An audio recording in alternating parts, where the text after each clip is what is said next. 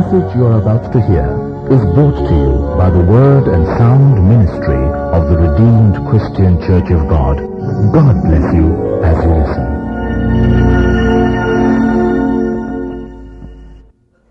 John 19:30 says, When Jesus therefore had received the vinegar, he said, It is finished. And he bowed his head and gave up the ghost. Today is Palm Sunday. And um, I know many of us don't know that today is Palm Sunday. It is the day in Christendom when we commemorate the triumphal entry of Jesus into Jerusalem. Now, if you were good Christians, you should have come here today with your palm fronds. And then we'll all go out onto the streets and march and sing Hosanna. But today really is not a day for celebration. It's a day for, for sober reflections because those same people who were shouting Hosanna, Hosanna, in less than a week shouted, Away with him, crucify him, crucify him. You know, so I, I heard that there are many people with processions around Ikoyi with palm fronds and if you are really, those who are really, really, really keen, they'll get a donkey and put a little boy on the donkey. And, um, but it's something that's a lot more serious than, than that. We want to look at that cry of Jesus on the cross. It is finished. There are seven cries, or if you prefer, utterances that were that came from Jesus while he was on the cross. And if you know that seven is the number of perfection, it means that even in death, Jesus was perfect. The first cry is found in Luke 23 34, when they were put him on the cross and people were laughing at him. He said, Father, forgive them, for they know not what they do. And then, as was read in the second lesson today, when the two vagabonds, one on his left and one on his right, when the foolish one was busy saying, If you are Christ, save yourself and save us. Ah. The sensible one said, Do you not fear God? This man has done nothing wrong. And quickly changed his destiny. He was all the way going to hell, but quickly said, Lord, please remember me. And Jesus said, Today shalt thou be with me in paradise. Luke 23, 43, 45. The third one is found in John 19, 26, when Jesus looks at Mary from the cross and says to Mary, Woman, behold thy son, and pointed her to John the beloved. The fourth one is in Mark 15:34, where he says, "Eloi, Eloi, lama sabachthani." That is, "My God, my God, why hast thou forsaken me?" Because at that point the whole place became dark, and God turned his eyes away from Jesus for a period of three hours, because God was putting upon him the sin of the whole world, and you know the eyes of the Lord cannot look at iniquity. The fifth utterance is in John 19:29, and Jesus said, "I thirst." The sixth, which is what we're going to look at this afternoon, is in 19 John 19:30. He said, "It is finished." And finally, in Luke 23:46, we find the last utterance of Jesus on the cross when he said, "Father, into thy hand I commend my spirit." We want to just look briefly at that sixth utterance, that sixth cry. It is finished. If you think about it, I'll just give you this as an exercise. Was it a whisper or was it a loud cry? I won't tell you what it was.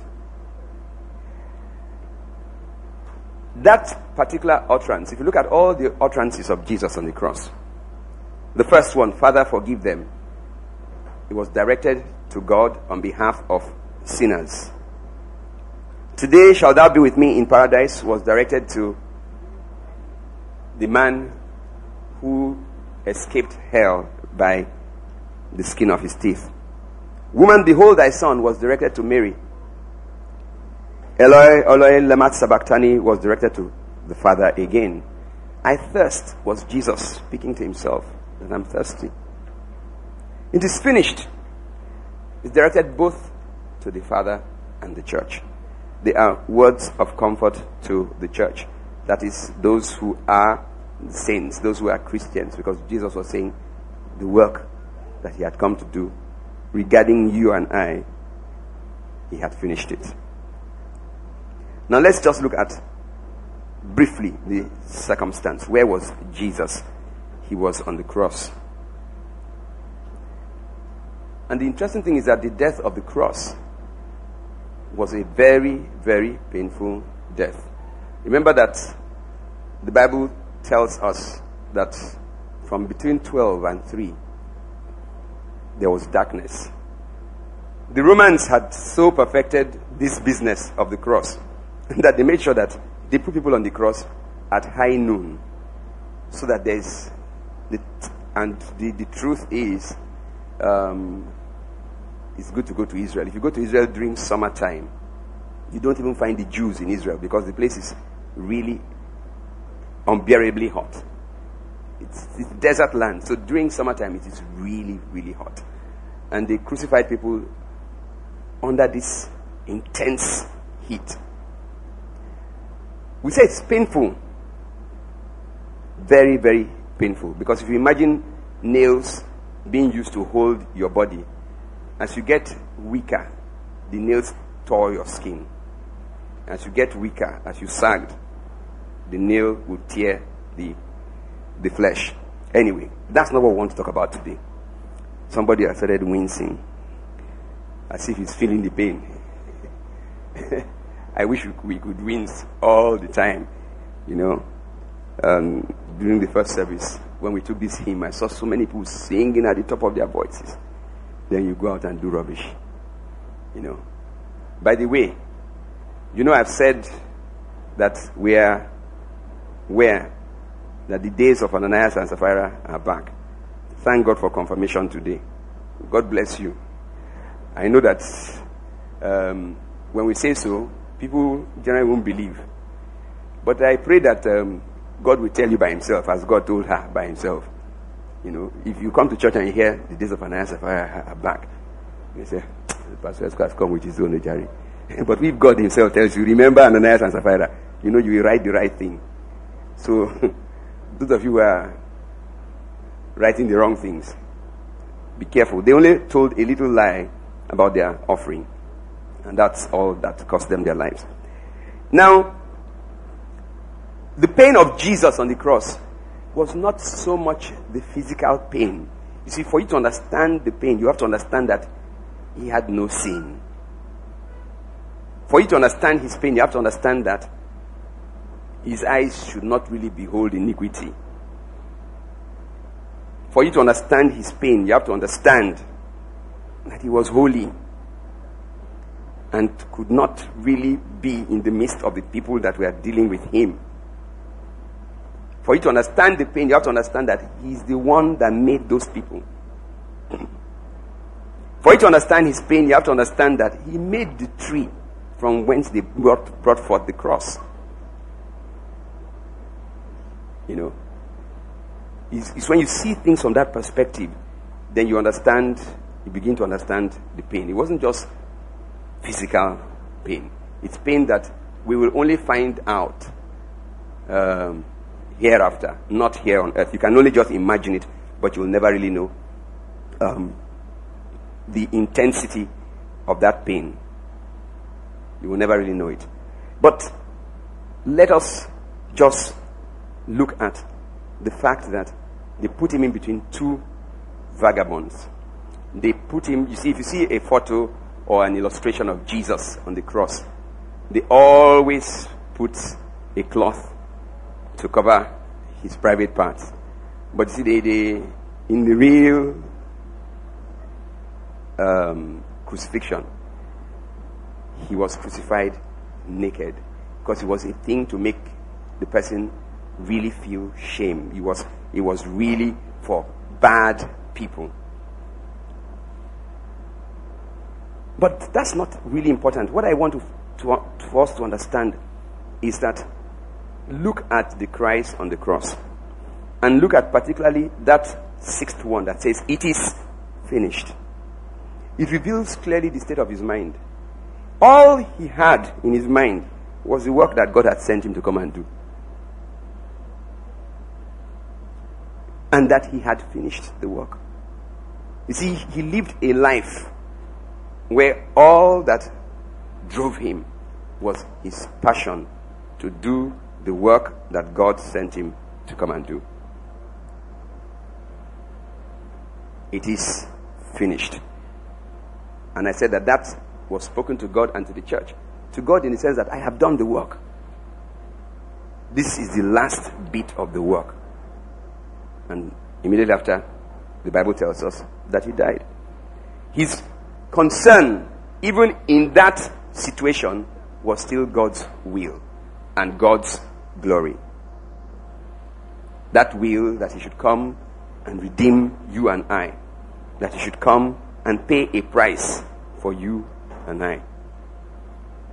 I want it to sink in our hearts today because if you've been reading cover to cover, as I said in the morning, you will discover that God is dangerous. It's there. That's, that's why the Bible is there for you to read. You know, He lets you do things, but He, he wants you from time to time. It's because when you look at Jesus and find that in his dying moments, the only thing that concerned him was, I have done the work you sent me to do. And this is just the last bit of it. Then we look at our lives and we know that there's something wrong.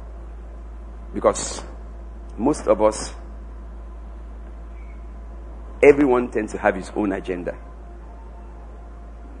People are in church today because of testimonies. They're in church today because of the fact that there's armed robbery outside there. They're looking for safety. They have realized, many of us have realized that uh, there's no real power with the Babalawo. I told the story of the man who went to a Babalawo and um, he paid. The job was done for him. The problem disappeared. He never went back. He never even went there to greet the man once. Then, 10 years later, the problem came back. Twice, as before. So he found his way quickly to the Babalawo's place. When he got there, ah, they said, are you, are you just, did you travel? And the man died about two, three years ago. So he had a real problem because the solution to his problem died. You know. If you look at John 17, verse 4, in his valedictory prayer, Jesus says, I have glorified thee on earth. I have finished the work which thou gavest me to do. All that was on his mind when he walked the earth was just to do the will of God. God's purpose was uppermost in his mind. And God's purpose ought to be uppermost in our minds. John 4:34, Jesus says, "My meat is to do the will of him that sent me and to finish his work." He says, "My my my satisfaction, the thing that drives me is to do the will of God, and not just to do his will, but to make sure that the work for which I have been sent is finished." There are many of us who are here today who don't even know the work that God has put before us. People live and die without ever touching the work that God. See, everybody who is here, there's a work that God has ordained for you. Because He's a God of purpose. He has a purpose. His purpose cannot be that you should spend all your life working for a multinational. And then when you are old and tired, they give you pension. And then, then you take Bible and begin to read with glasses and you can't see well. That cannot be the purpose of God. It's not. There is a purpose that God has for each person. But many people live life and never find out that purpose. Many people live life, a full life, but never touch the purpose. We ought to learn from Jesus because if he took finishing his work so seriously, we ought to at least take finding out why we are Christians seriously. Because you didn't become a Christian on your own. God pulled you. None can come to the Father except the Father draws him there. So today, we want to just spend some time and just think. Jesus' motivation was the will of God. What's your motivation?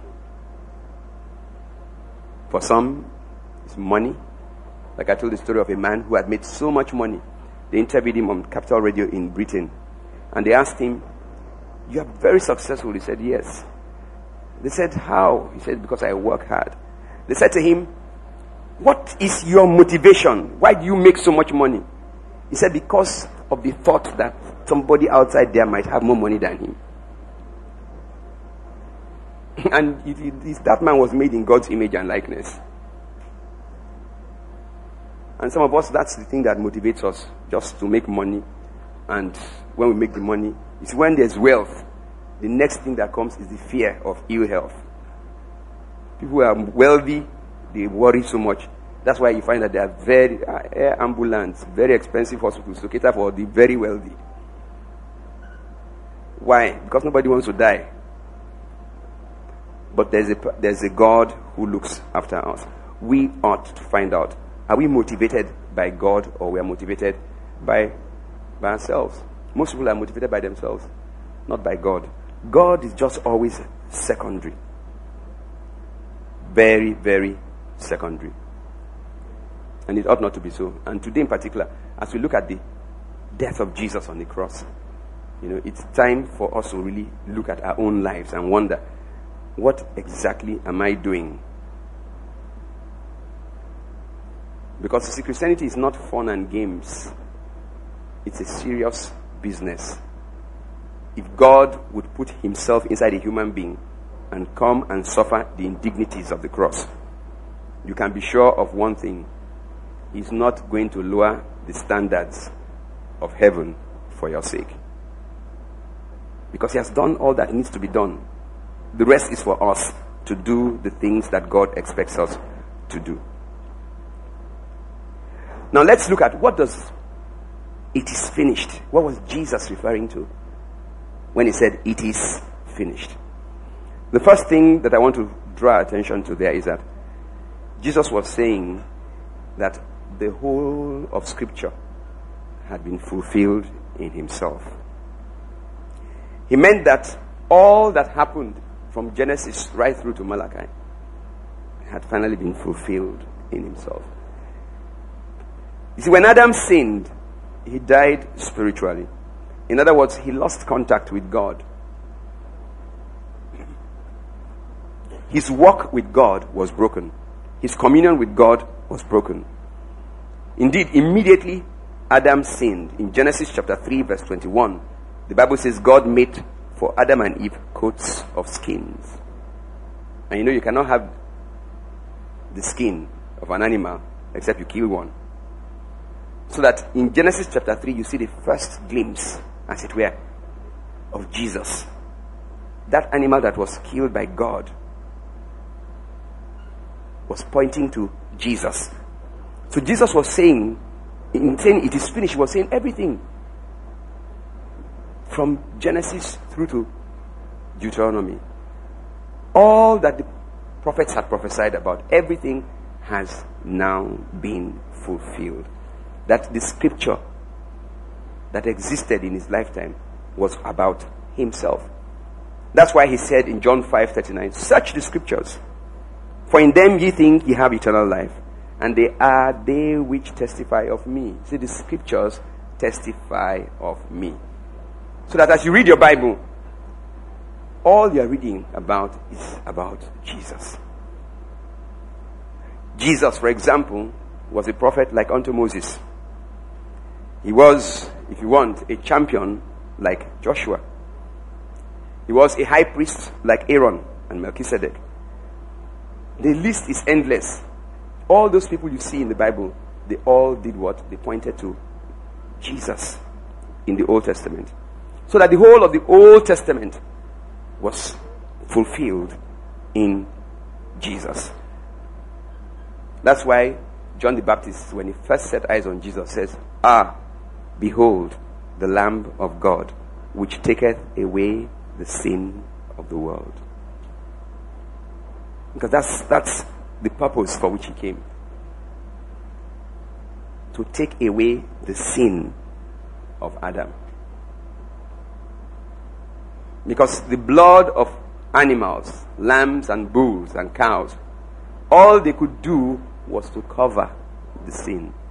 They could not take the sin away. Because the lambs and the bulls do not equate to a human being. They are below us. So their blood could not be perfect payment for our own sins. So when Jesus said, It is finished, he was referring to the fact that somewhere in eternity, God had purposed that this man that I'm going to make in my own image and likeness, I will redeem him because I can see that he will not succeed. That's why you find in 2 Corinthians chapter 5 verse 19. It says to wit that God was in Christ reconciling the world unto himself, not imputing their trespasses unto them, and had committed unto us the word of reconciliation. The Bible tells us in Luke 23 45 that as Jesus died, the veil of the temple was rent. Now, let me explain that. See, when Adam sinned, God and Adam stopped walking together in the Garden of Eden. God stopped talking to Adam.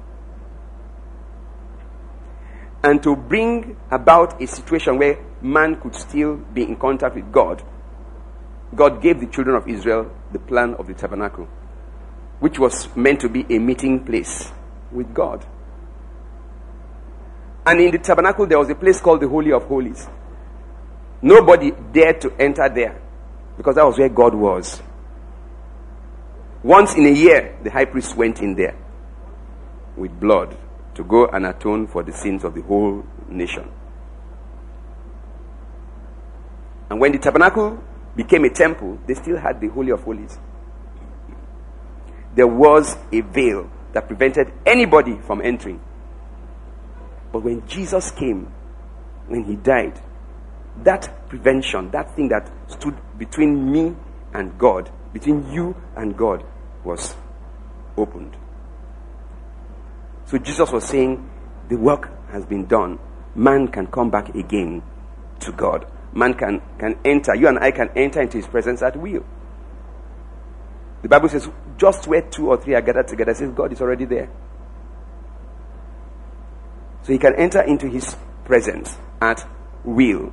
This God that nobody throughout the Old Testament could go before except for once in a year. All of a sudden, you can go in and come out 10 times a day if you want.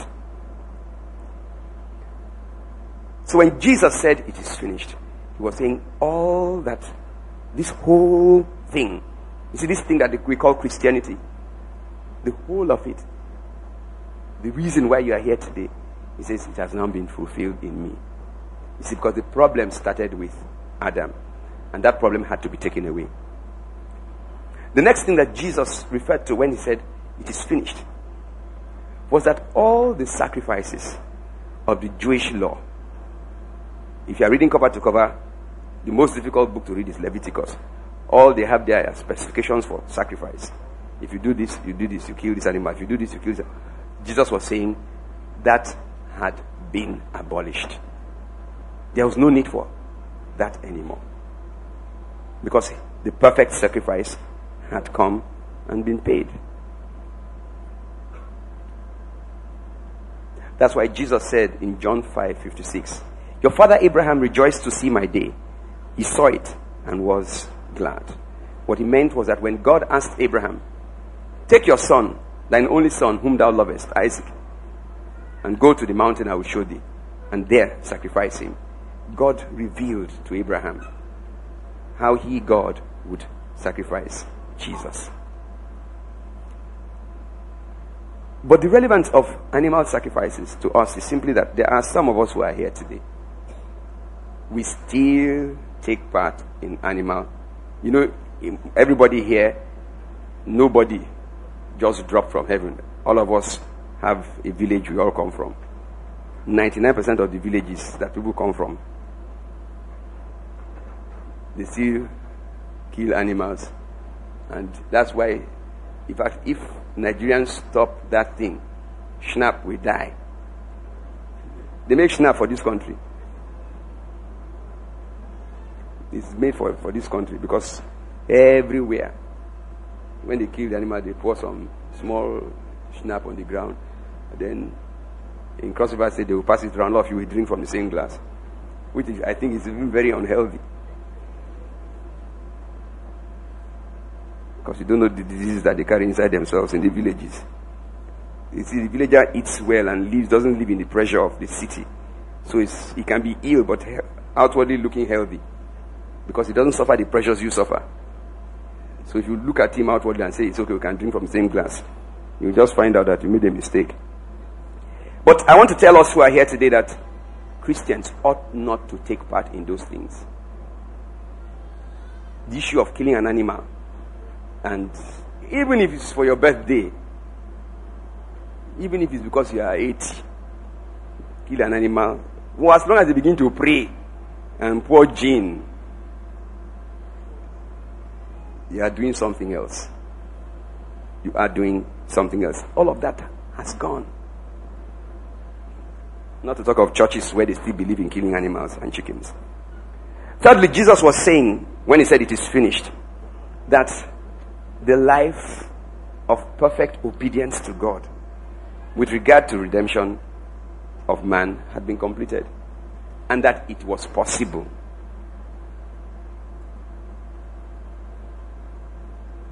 It is possible to live a life of perfect obedience to God. It is. It is. Because people give us the impression that it is not. Give you the impression that a Christian can sin the sin of Adam, we call it Adamic sin.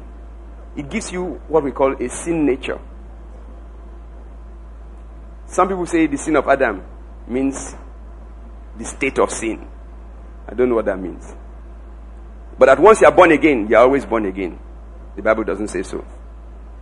That it is impossible to live life and not sin. Ah, it's not possible now. You must lie from time to time. I used to hold that view, particularly about lying, that it's not possible. How can you not lie? But I know that today, I know that it's possible not to lie. You know, I know it's possible. It's all a question of taking God seriously. It's all a question of understanding that the person, the father of lies, is Satan. That when you lie, you speak the language of Satan. And you decide that you don't want to be associated with Satan. You know when you tell the truth, it actually builds up your character. After over time, people will believe that they are dealing with somebody that they can depend on. I remember the other day, somebody asked me for something. He says, Will I give him X, Y, Z? And I said, I'll give you A and B. He said, That's why I like you. People won't tell me lie. I said, I can't give you the other one. No. He said, mo like him, mo like him. Eh, ní but that's, and he respects you for that because you just tell him, this is what I can do, this, I can't this one I can't do it. People might be disappointed initially, but after a while, they'll take you as you, you are. You see, salvation could only be bought on the platter of perfect obedience. And that was something Adam found difficult to do. If you read the book of Deuteronomy, as I said we should read, you'll find out that the children of Israel, they failed. They failed all their tests as put down in the book of Deuteronomy.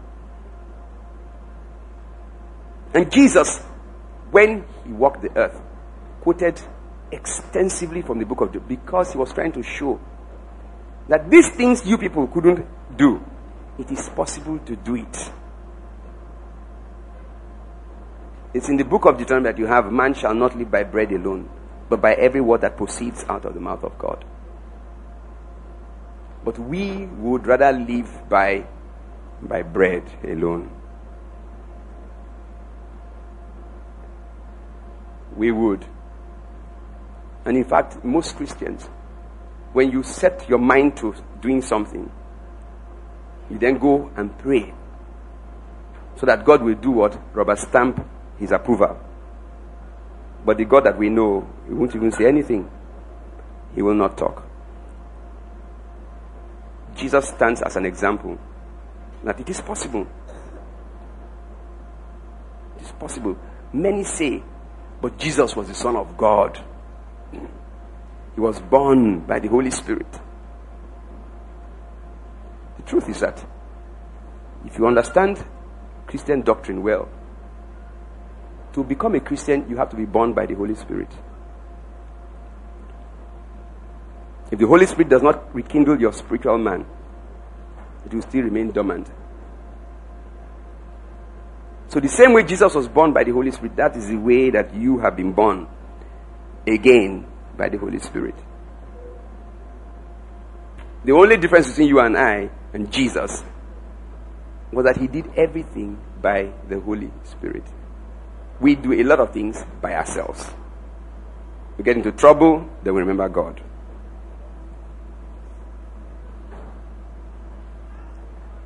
Salvation is priceless. You can't put a price on it. That's why the Bible says, What does it profit a man if he gains the whole world and loses his soul? God places a value that is bigger than the whole of this world on every single soul.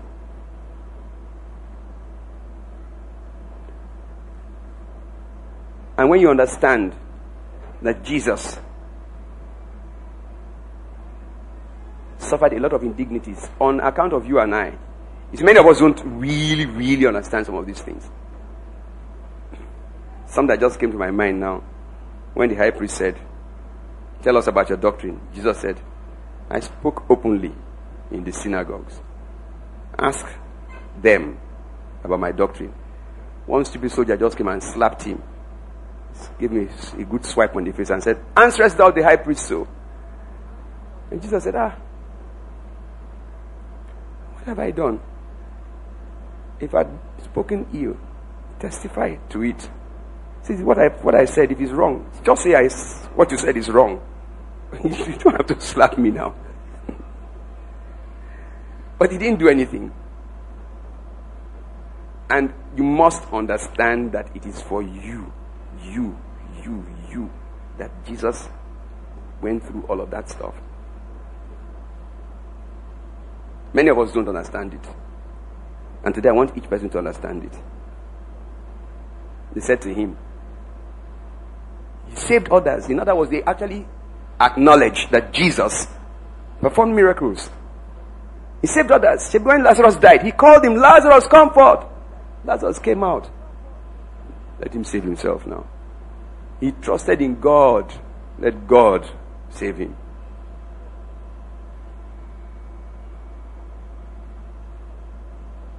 They spat on him. they even pulled his beard. You know, those must have been really nasty people. Why are you going to pull his beard? If he was not a man, he wouldn't have a beard. It's because there's this thing that Satan does. He creates the impression in your minds that Jesus wasn't a man, Joy was just God. No. He said, I thirst. And the Bible tells us that he made the seas, he made water. He was able to bring water out from a rock. And says, If I'm hungry, I won't tell you. In other words, if he was God, he wouldn't say, I thirst. I just want to tell us today that we all have a responsibility. You have a responsibility. Once you are a Christian, once you accept that Jesus died for you, you have a responsibility. Which many of us have not bothered with at all. That responsibility, first and foremost, is to love Jesus. And if you love him, you'll obey him. You will. He says, If you love me, ye will keep my commandments.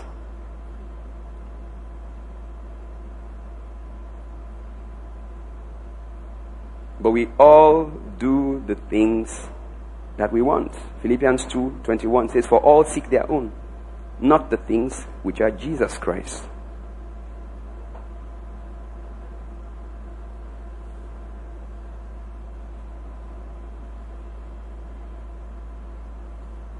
The Christian faith is faith in Jesus. And I found out that the word faith and the word faithfulness in both Greek and Hebrew are the same. In other words, um, there's no difference.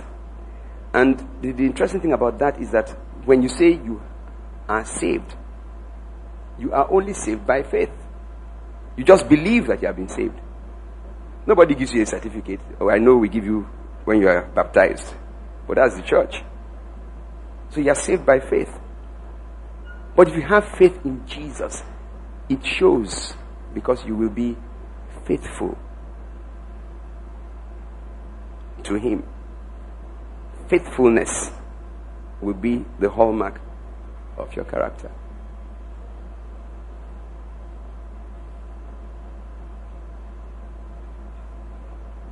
And the interesting thing about life is that there are people, human beings, who are faithful to fellow human beings. Really faithful. They are friends who are faithful to each other to a degree that you can never find for God.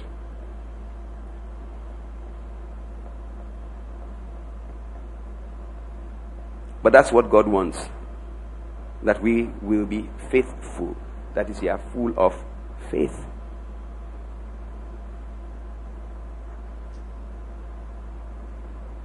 When we, we, we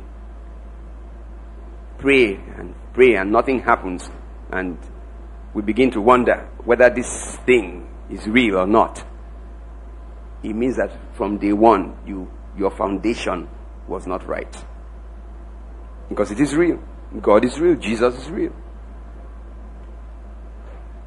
It's real. Just go around and say, I'm a Christian, I'm a child of God, I'm a child of God. You see some cars. You see the sticker of a church there, then the man is driving recklessly and abusing somebody else. And sometimes they are going to church, you know, in a hurry to get to church. So Satan just puts downfalls to disturb you and you abuse all the downfalls, abuse everybody. You enter church. I love you, love. you know, in the days of the tabernacle, if you did that, you died instantly. But those days are coming back. They are coming back. We said let us. In fact, I asked in the, in the morning and I'll ask in the afternoon. Fair is fair. How many people are fasting and praying and praising God? Let me see your hands. Same, like the same number in the, in the morning.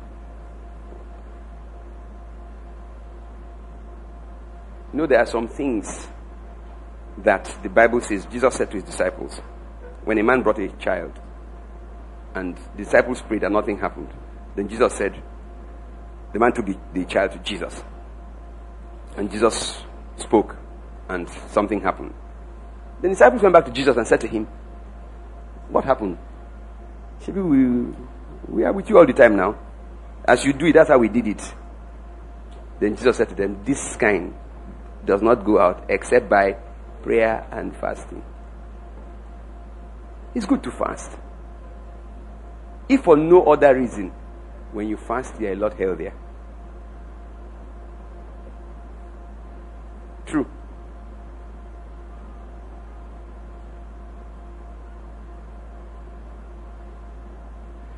And the irony of life is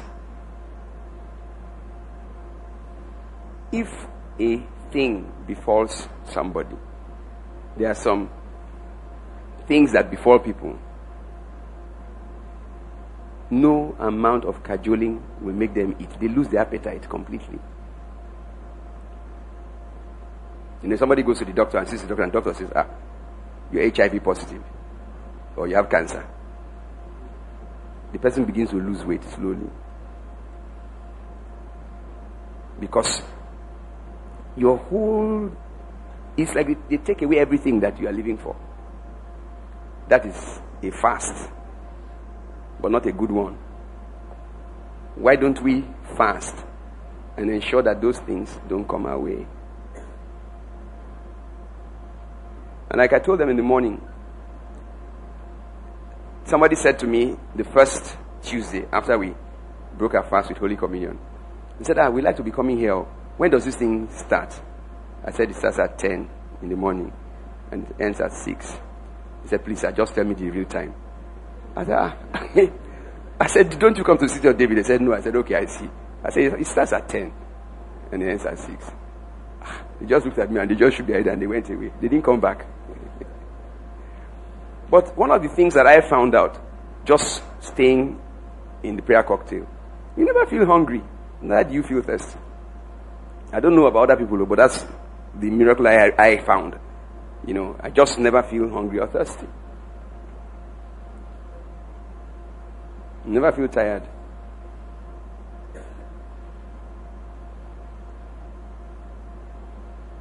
And the truth of life is simply this there's a battle for your time. For, for God to be the central focus of your life, you've got to give up so many things. There are no two ways about it. You've got to give up so many things. And the reason why we don't give up, I just want to use that testimony again, is because the Holy Spirit hasn't spoken yet. You know, I'll give you an example that's real for me.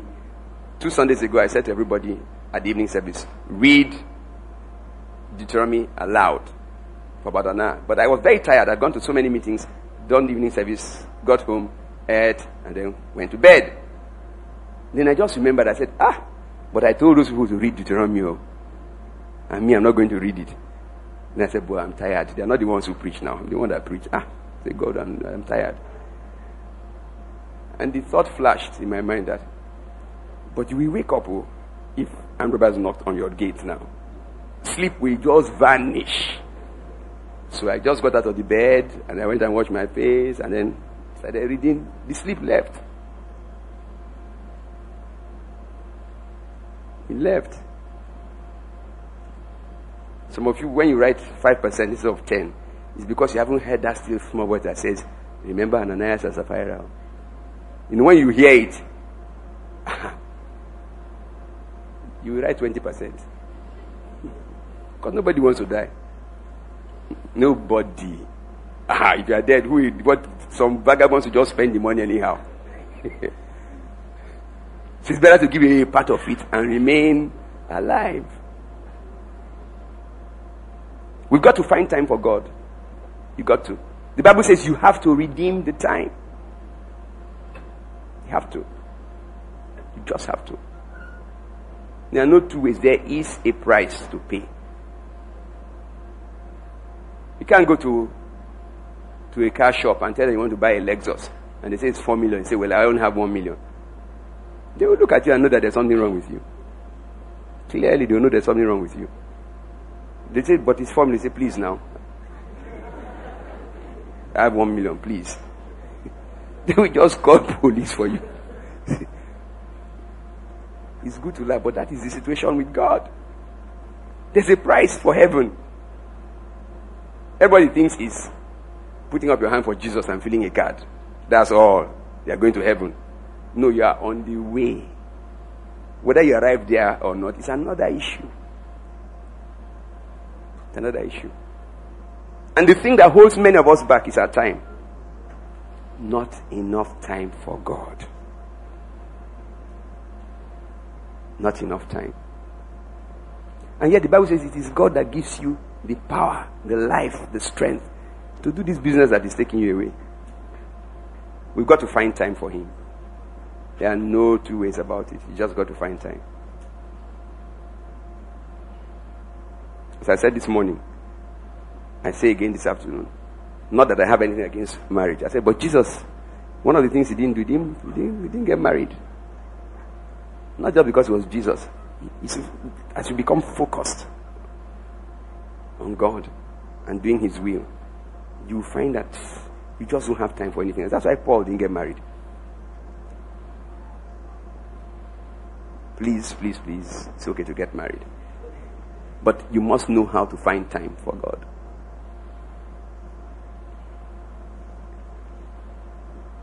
We just must. One hour in 24 hours is not good enough. It's not. You'll just be scratching the surface. You'll just be scratching the surface. And the irony of life is people are prepared to stay awake for a whole week if they are to get a contract.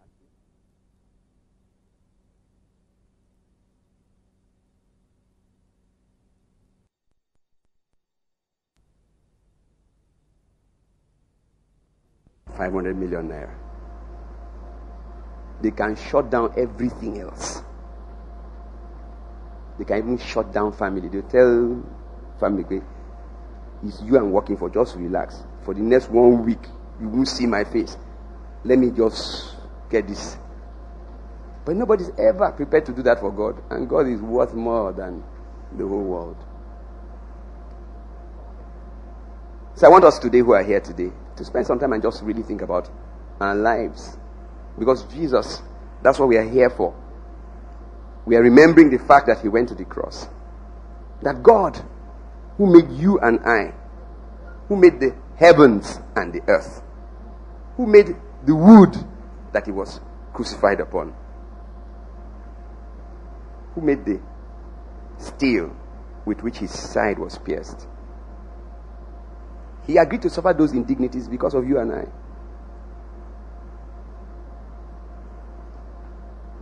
And he's coming again. And this time, there will be no but. He's shown us that it is possible to live the Christian life and to live a perfect life. He's shown us in the human flesh. All we need, God has made available the Holy Spirit. If I ask now, how many people have ever used the Holy Spirit as an alarm clock? Most people have. Isn't that such a shame? That's the thing we use the Holy Spirit for. Holy Spirit, please wake me up at five. And he, I know the point about the Holy Spirit. He does. He wakes you up. So you, the power that can raise the dead, use it to be, use it as an alarm clock. When you can buy an alarm clock. I know because most Christians know it works, so they do it. Just as you are sleeping, just say, Holy Spirit, wake me up at five. He will wake you up. Five o'clock on the dot, you are awake. the power that can raise the dead. Ordinary man has made alarm clock. Why don't you just buy an alarm clock? He said that's the power we use to wake up so that we can rush to business. Let's bow our heads and talk to the Lord. Let's ask Him for grace. Ask Him for grace. Tell Him to give you the wisdom to find time for Him. It's very important. Very, very important. Tell him to give you the courage and enablement to obey him. Whilst you are praying, there might be somebody here. You've never heard about Jesus this way. You never really thought about what happens on the cross. It never occurred to you that if, if the nails were the only things holding you, if you shook, it would tear your body. You've never given it a thought that they actually put a spear in his side. You never thought about those things. But today you, you, you realize that Jesus died for you. And you know you have never made a firm commitment to Him before. So today you want to say to Him, Here I am, Lord Jesus. I have never made a commitment to you, but today I make a commitment. I make a commitment to you and say to you today, Lord, I accept that you died for me. I accept the sacrifice on the cross. Please, Lord, accept me too and help me to be a better person. If you want to pray that prayer, just put up your hand wherever you are. So they'll put a card in your hand for you. Is there anybody here today? There must be somebody here. You can't say, I'm going to embarrass myself. No, you are not embarrassing yourself. This is the issue of eternity. If you are here today, you are not sure of your salvation. You have never come to Christ and made a firm commitment to Him. Oh, but you come to church. Yes, you do. Then today is a day to make a firm commitment to Him. And all you need to do to signify your intention of making that commitment is to put up your hand wherever you are so that the ushers can see and put a card in your hand so that we can follow you up, so that we can explain certain things to you. And so that God Himself will take notice that before men, you actually owned up and said, I'd like to be one of your own. The Bible says, if one person comes to God, that there's joy in heaven. If you make God happy, as I always say, God will make you happy. Today is such a good day to make God happy. Today that we remember his triumphal entry into Jerusalem. Is there somebody who wants to say to God today, Here I am, Lord, save my soul? The rest of us, let's just pray. Let's ask God to help us. Particularly with our time. If there's, some, if there's somebody there, put up your hands, I can see you. I need to see the person. God bless you. Put, give him a card. Yeah. God bless you. Please don't be ashamed. Don't be shy. In fact, once you start hearing, you're going to embarrass yourself. That's Satan. If you put up your hand, he stops talking. He just stops. Because he knows he has lost the battle. It's nothing to be ashamed of. We're talking about issues of eternity here now. Ask God to give you the grace to redeem your time. Because we spend so much time doing other things. But God, in His mercy, says it is possible to redeem your time. You can buy back the time that you have wasted. Ask Him for the grace and He'll give, give it to you.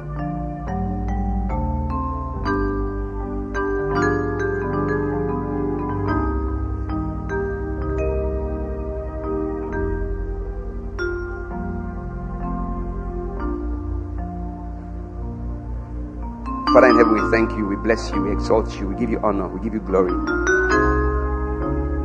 We can never bless you enough, Lord. We can never thank you enough.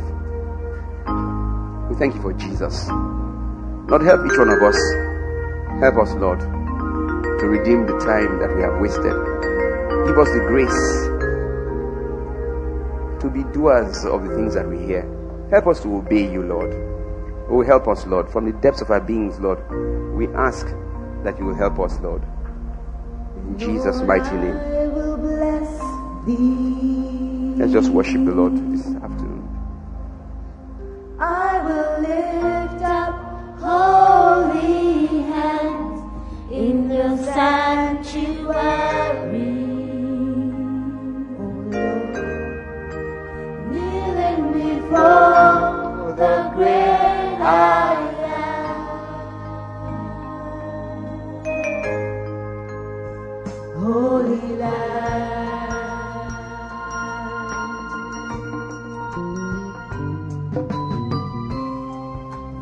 you are worthy